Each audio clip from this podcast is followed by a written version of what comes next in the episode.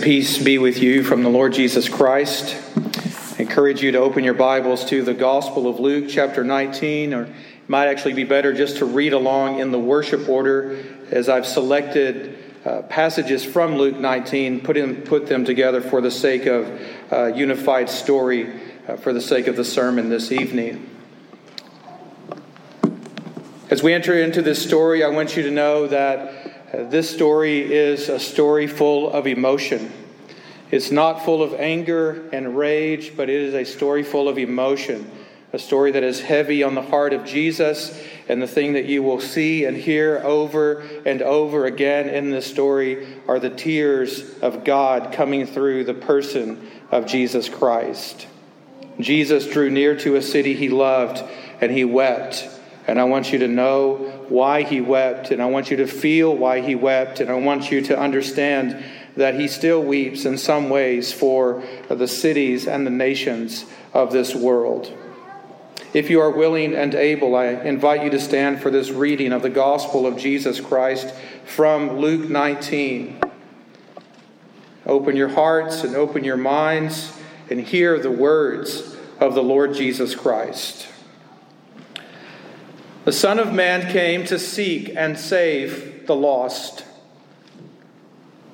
As they heard these things, Jesus proceeded to tell a parable because he was near to Jerusalem and because they supposed that the kingdom of God was to appear immediately.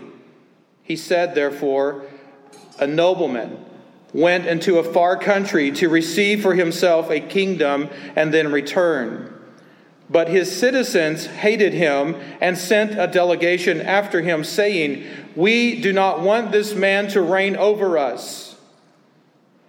When he returned, having received a kingdom, he said to those who stood by, As for these enemies of mine who did not want me to reign over them, bring them here and slaughter them before me. And when he had said these things, he went on ahead, going up to Jerusalem. As he was drawing near, already on the way down the Mount of Olives, the whole multitude of his disciples began to rejoice and praise God with a loud voice for all the mighty works that they had seen, saying, Blessed is the King who comes in the name of the Lord, peace in heaven and glory in the highest. And some of the Pharisees in the crowd said to him, Teacher, rebuke your disciples. He answered, I tell you, if these were silent, the very stones would cry out.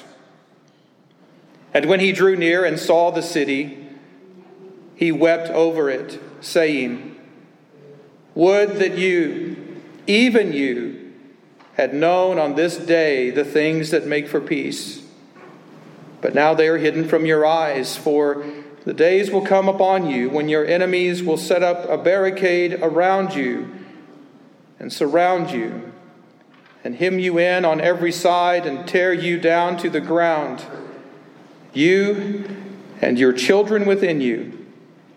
And they will not leave one stone upon another in you, because you did not know the time of your visitation. And that is the word of the Lord. May God add his blessings to the reading, the preaching, and the hearing of his word. And all the church says, Amen. You may be seated.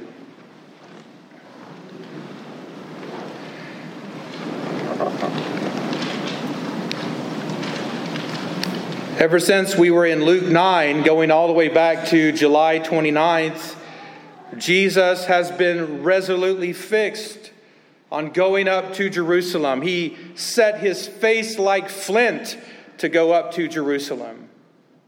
And now, as he draws near to his final destination, he can feel the tension is mounting, reaching the breaking point. In the context of Luke 19, we see both condemnation and salvation coming to the least likely of people. The ones we expect to be condemned are saved, and the ones we expect to be saved are condemned. The blind see, and the seeing are blind. The Son of Man comes to seek and save the lost.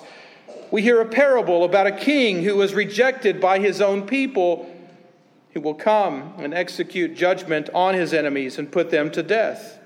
And this parable itself foreshadows the ascension of Jesus to a faraway place and then the destruction of Jerusalem upon his return. You can feel in the story the clash of worldviews between Jesus and the masses. The crowds, on one hand, are cheering about blessing and peace because of all that they've seen Jesus do. But in the midst of that party, in the midst of that fiesta, Jesus is crying about curses and warfare that will befall the city in front of them. In the midst of all of this tension and chaos, Jesus looks up and he sees the walls of the city of Jerusalem, the gates going into the city.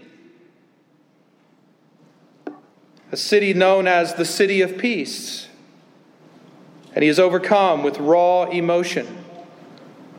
This is not the silent internal weeping that Jesus did at the tomb of Lazarus when his friend had died. No, this is loud external wailing.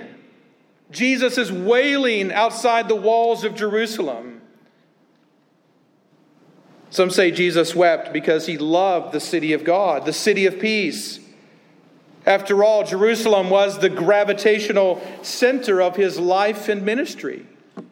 As Jesus draws near to Jerusalem, you can imagine a stream of personal memories and experiences flooding back into his mind, washing over him. We've seen some of these things in the Gospel of Luke. When Jesus was just a baby after he was circumcised and given the sign of circumcision, the sign of the covenant at Bethlehem, his parents then brought him up to Jerusalem and dedicated him to God at the temple they made sacrifices for him there to redeem him as their firstborn son. And while they were still in the temple, in the court of the temple, an elderly man named Simeon came up and took Jesus from Mary's arms and held the baby in his arms and prophesied. Behold, this child is set for the fall and rising of many in Israel, and for a sign which will, be spoken against.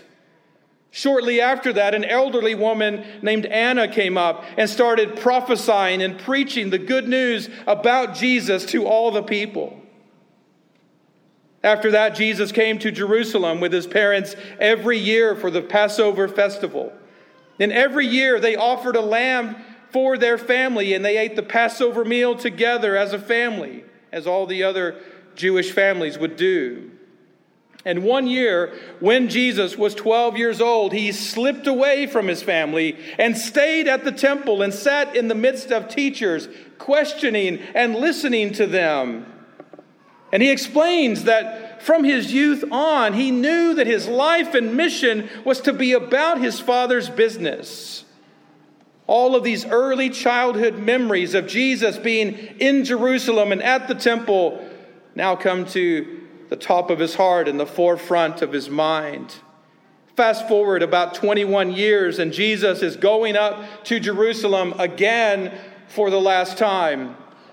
This is the first time in Luke's gospel, by the way, since that childhood story when he was 12, that we see Jesus going up to Jerusalem.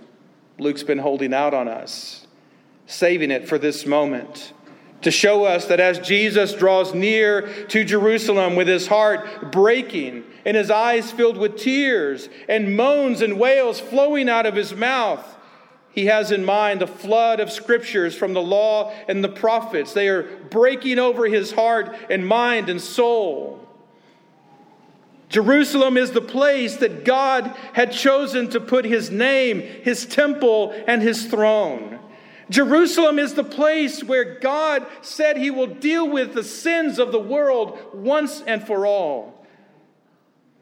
Just a few days before going up to Jerusalem, Jesus warned his disciples that they were about to walk into the storm of all storms when he said to them, See, we are going up to Jerusalem, and everything that is written about the Son of Man by the prophets will be accomplished. He will be delivered over to the Gentiles and will be mocked and shamefully treated and spit upon. And after flogging him, they will kill him. And on the third day, he will rise. This is not going to happen according to blind luck. It's not going to happen according to chance, but according to the word of God, by the providence of God. Jesus knew what going to Jerusalem meant. He was shaped by the Word of God inside and out. He knew where he was going, why he was going, and what was going to happen when he got there. And he went anyway. And so now, more than ever, we see Jesus starting to feel the heartbreaking realities of his mission. He feels the heavy weight of the cross bearing down upon his soul. Unlike years past when he went up to Jerusalem for pleasure, for praise, and for worship, on this occasion he goes up to Jerusalem for punishment and pain. He's not going up to offer a lamb for Passover. He's going up to offer himself as the Passover lamb. He's not going up to offer sacrifices for sins. He is going up to offer himself as the sacrifice to end all sacrifices for sin. He's not going up to Jerusalem to be held by devout elderly men and women again. He's going up to be handed over by elders and priests unto death. He is going up to Jerusalem to perish. As he predicted back in Luke 13, I must go on my way, for it cannot be that a prophet should perish away from Jerusalem. He is going up to Jerusalem to fulfill God's purposes for his life. After all, he has known from his childhood on that he must be about his father's business. And so it is for all of these reasons that Jesus wept and wailed. But these are not even the only reasons for which Jesus wept and wailed. Earlier in Luke's gospel, Jesus had offered up this lament for the city of Jerusalem, which he loved. Oh, Jerusalem, Jerusalem, the city that kills the prophets and stones those who are sent to it. How often would I have gathered your children together as a hen gathers her brood under her wings? Yet you were not willing. Behold, your house is forsaken. To be forsaken means to be left desolate, abandoned, empty laid to waste. As Jesus makes his way up to Jerusalem, he did not mask his heartfelt emotion for Jerusalem. He was not weeping and crying for sentimental reasons. He was not wailing for nostalgia. He was weeping for truth and justice. He wept for ruin and the world's end. Like others who came before him, he wept. Like kings and priests and prophets, he wept. He wept like David wept in 2 Samuel 15 when David was escaping Jerusalem and making his way up the Mount of Olives in the midst of a revolution. All the land wept, and all the people passed by, and the king crossed the brook Kidron, and all the people passed out of the city toward the wilderness. And David went up the ascent of Mount of Olives, weeping as he went, barefoot and with his head covered. And all the people were with him, covered their heads, and they went up weeping as they went. Jesus wept like the prophet Jeremiah, who lamented in Jeremiah 9 Oh, that my head were waters and my eyes a fountain of tears, that I might weep day and night for the slain of my daughter, the daughter of my people. Oh, that I had in the desert a traveler's lodge, a place where I might leave my people and go from them. And Yahweh adds his voice to Jeremiah's to say, I will take up weeping and wailing for the mountains and a lamentation for the pastures of the wilderness because they are laid waste so that no one passes through them. If you will not listen, my soul will weep in secret for your pride. My eyes will weep bitterly and run down with tears because the Lord's flock has been taken captive. Jesus wept like the priest Ezra in Ezra 10, where Ezra prayed and made confession in Jerusalem, weeping and casting himself down before the house of God. A very great assembly of men, women, and children gathered, people weeping bitterly and Ezra withdrawing from before the house of God, spending the night, neither eating bread nor drinking water, for he was mourning over the faithlessness of the exiles.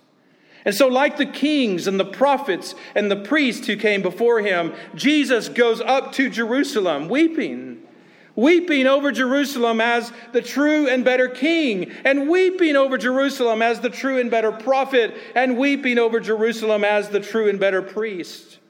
Why? Because Jesus had seen the dark side of Jerusalem, not just in his generation, but in all the generations past. And he wept because of her many sins, sins which had provoked God and invited God to visit Jerusalem with terrible, horrible judgments. So Jesus wept because God's judgment was about to befall the city. And notice that Jesus gives a gut wrenching description of this distress and total devastation that awaited Jerusalem, that Jerusalem would suffer when God's judgment fell upon her. In context of Luke's gospel, Jesus had commanded parents to let children and nursing babies come to him and not hinder them, for to such belongs the kingdom of God. He has the best interest of these parents and children in mind. He wants them to be safe and secure, not only now, but tomorrow and forever. But you fast forward a little bit as he goes up to Jerusalem and he warns disobedient parents that covenant curses will soon fall upon them, and they and their children will be surrounded and hemmed in and torn down to the ground by fierce enemies. In Luke 18, Jesus had said, Whoever does not receive the kingdom of God like a child shall not enter it. But here in Luke 19, Jesus explains that what is about to happen to those who refuse him will happen to those who did not humble themselves as children and take his word to heart. Now, Jesus is not just waxing poetic for shock's sake, for shock value. He's not resorting to scare tactics uh, just for effect. He has come up to Jerusalem like a covenant prosecutor. And he's echoing the covenant of blessing and curses and showing that this is a critical life and death situation, as it is written in Deuteronomy 28. All these curses shall come upon you and pursue you and overtake you until you are destroyed because you did not obey the voice of the Lord your God to keep his covenants and his statutes that he commanded you.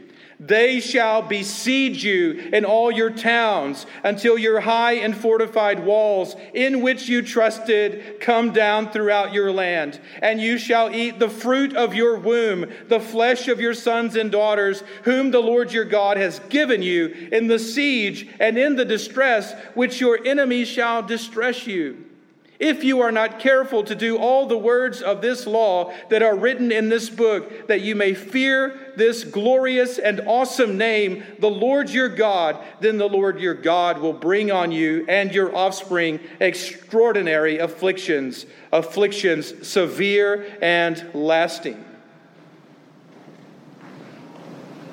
That judgment was brought upon Jerusalem many times leading up to the time Jesus goes up into Jerusalem, but this time will be the last time.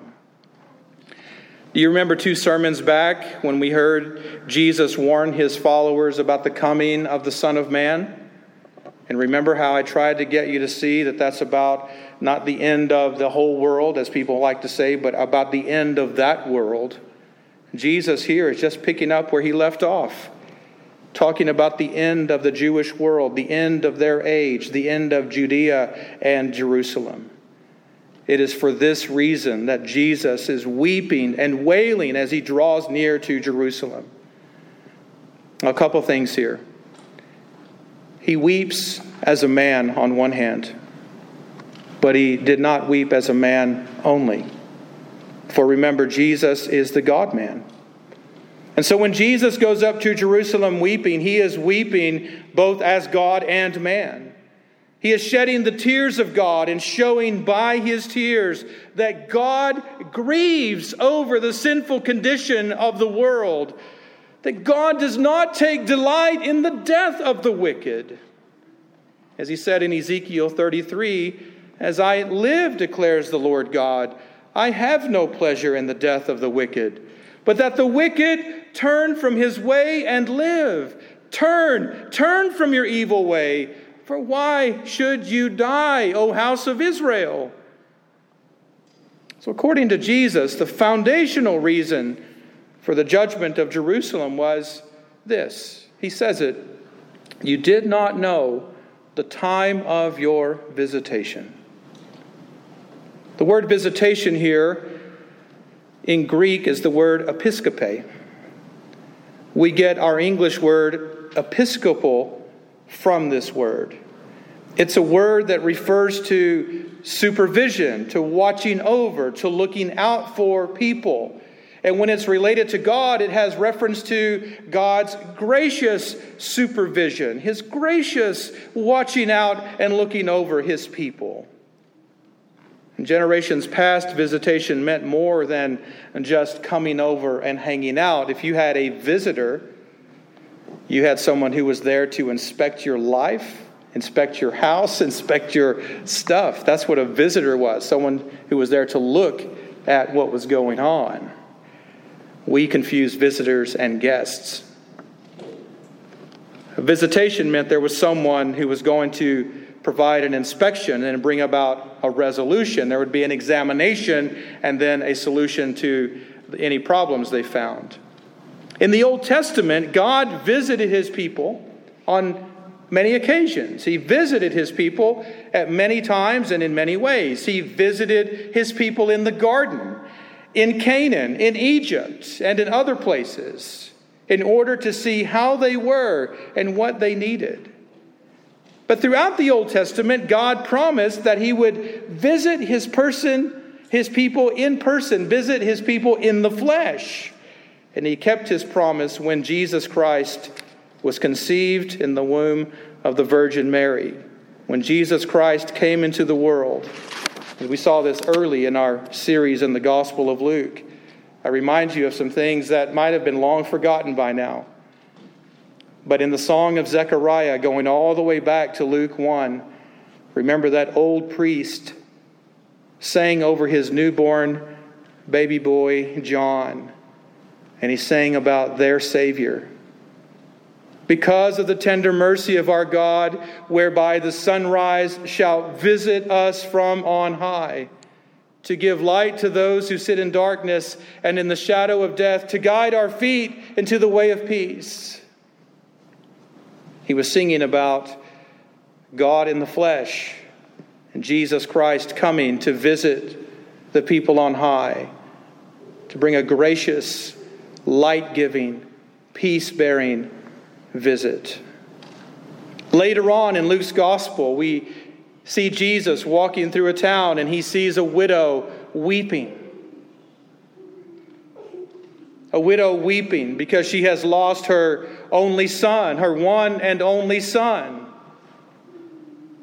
And Jesus goes up to the funeral bier and he says, to the young man who was lying there dead. Young man, get up. And he raises the widow's son from the dead. What does that look like in context of the song of Zechariah? It looks like Jesus raising the widow's son from the dead is giving light to those who sat in darkness. He is bringing light to those in the shadow of death. And when the crowd around sees this happen, the crowd literally goes wild.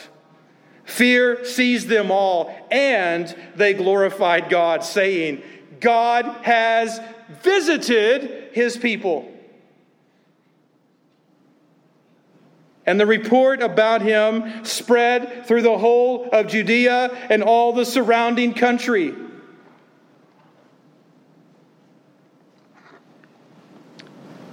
And yet, sadly, this news was not known in Jerusalem, for she did not know the time of her visitation. She was not watching and waiting for the Lord to come. She was not expecting God to come with a gracious visit to look out for her, to watch over her. To Jerusalem, Jesus was an unexpected stranger and an unknown visitor. But to, to Jesus, Jerusalem was an unbelievable mess. Jesus saw the hypocrisy, spiritual blindness, and nationalistic pride of Jerusalem, and he wept. He saw her ignorance, her unwilling spirit, her violence against the prophets, and he wept. He saw her racism against the Gentiles, her apostasy and backsliding, her idolatries, and he wept. He saw her covenant breaking, her disobedience to the law, her unfaithfulness to God, and he wept. When Jesus was going up to Jerusalem, the invisible billboards around the city were screaming at him, We do not want you to be king over us. We do not want this man to reign over us. We don't want you, Jesus.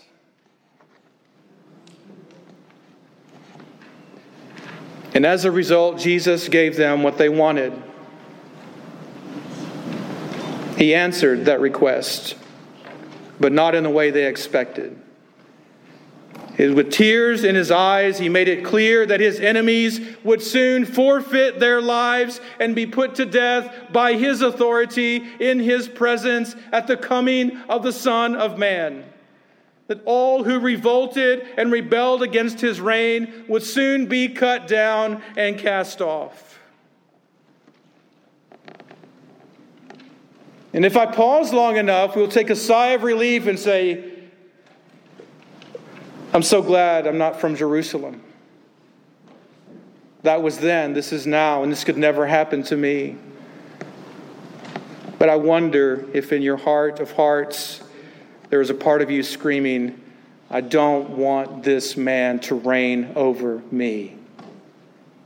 We look around our city, we look around our state, our nation, and what is being screamed. We see it everywhere. We don't want this man to reign over us. We don't want a king. We want our freedom, our autonomy. We're going to do it our way. We don't need Jesus unless he wants to be our mascot.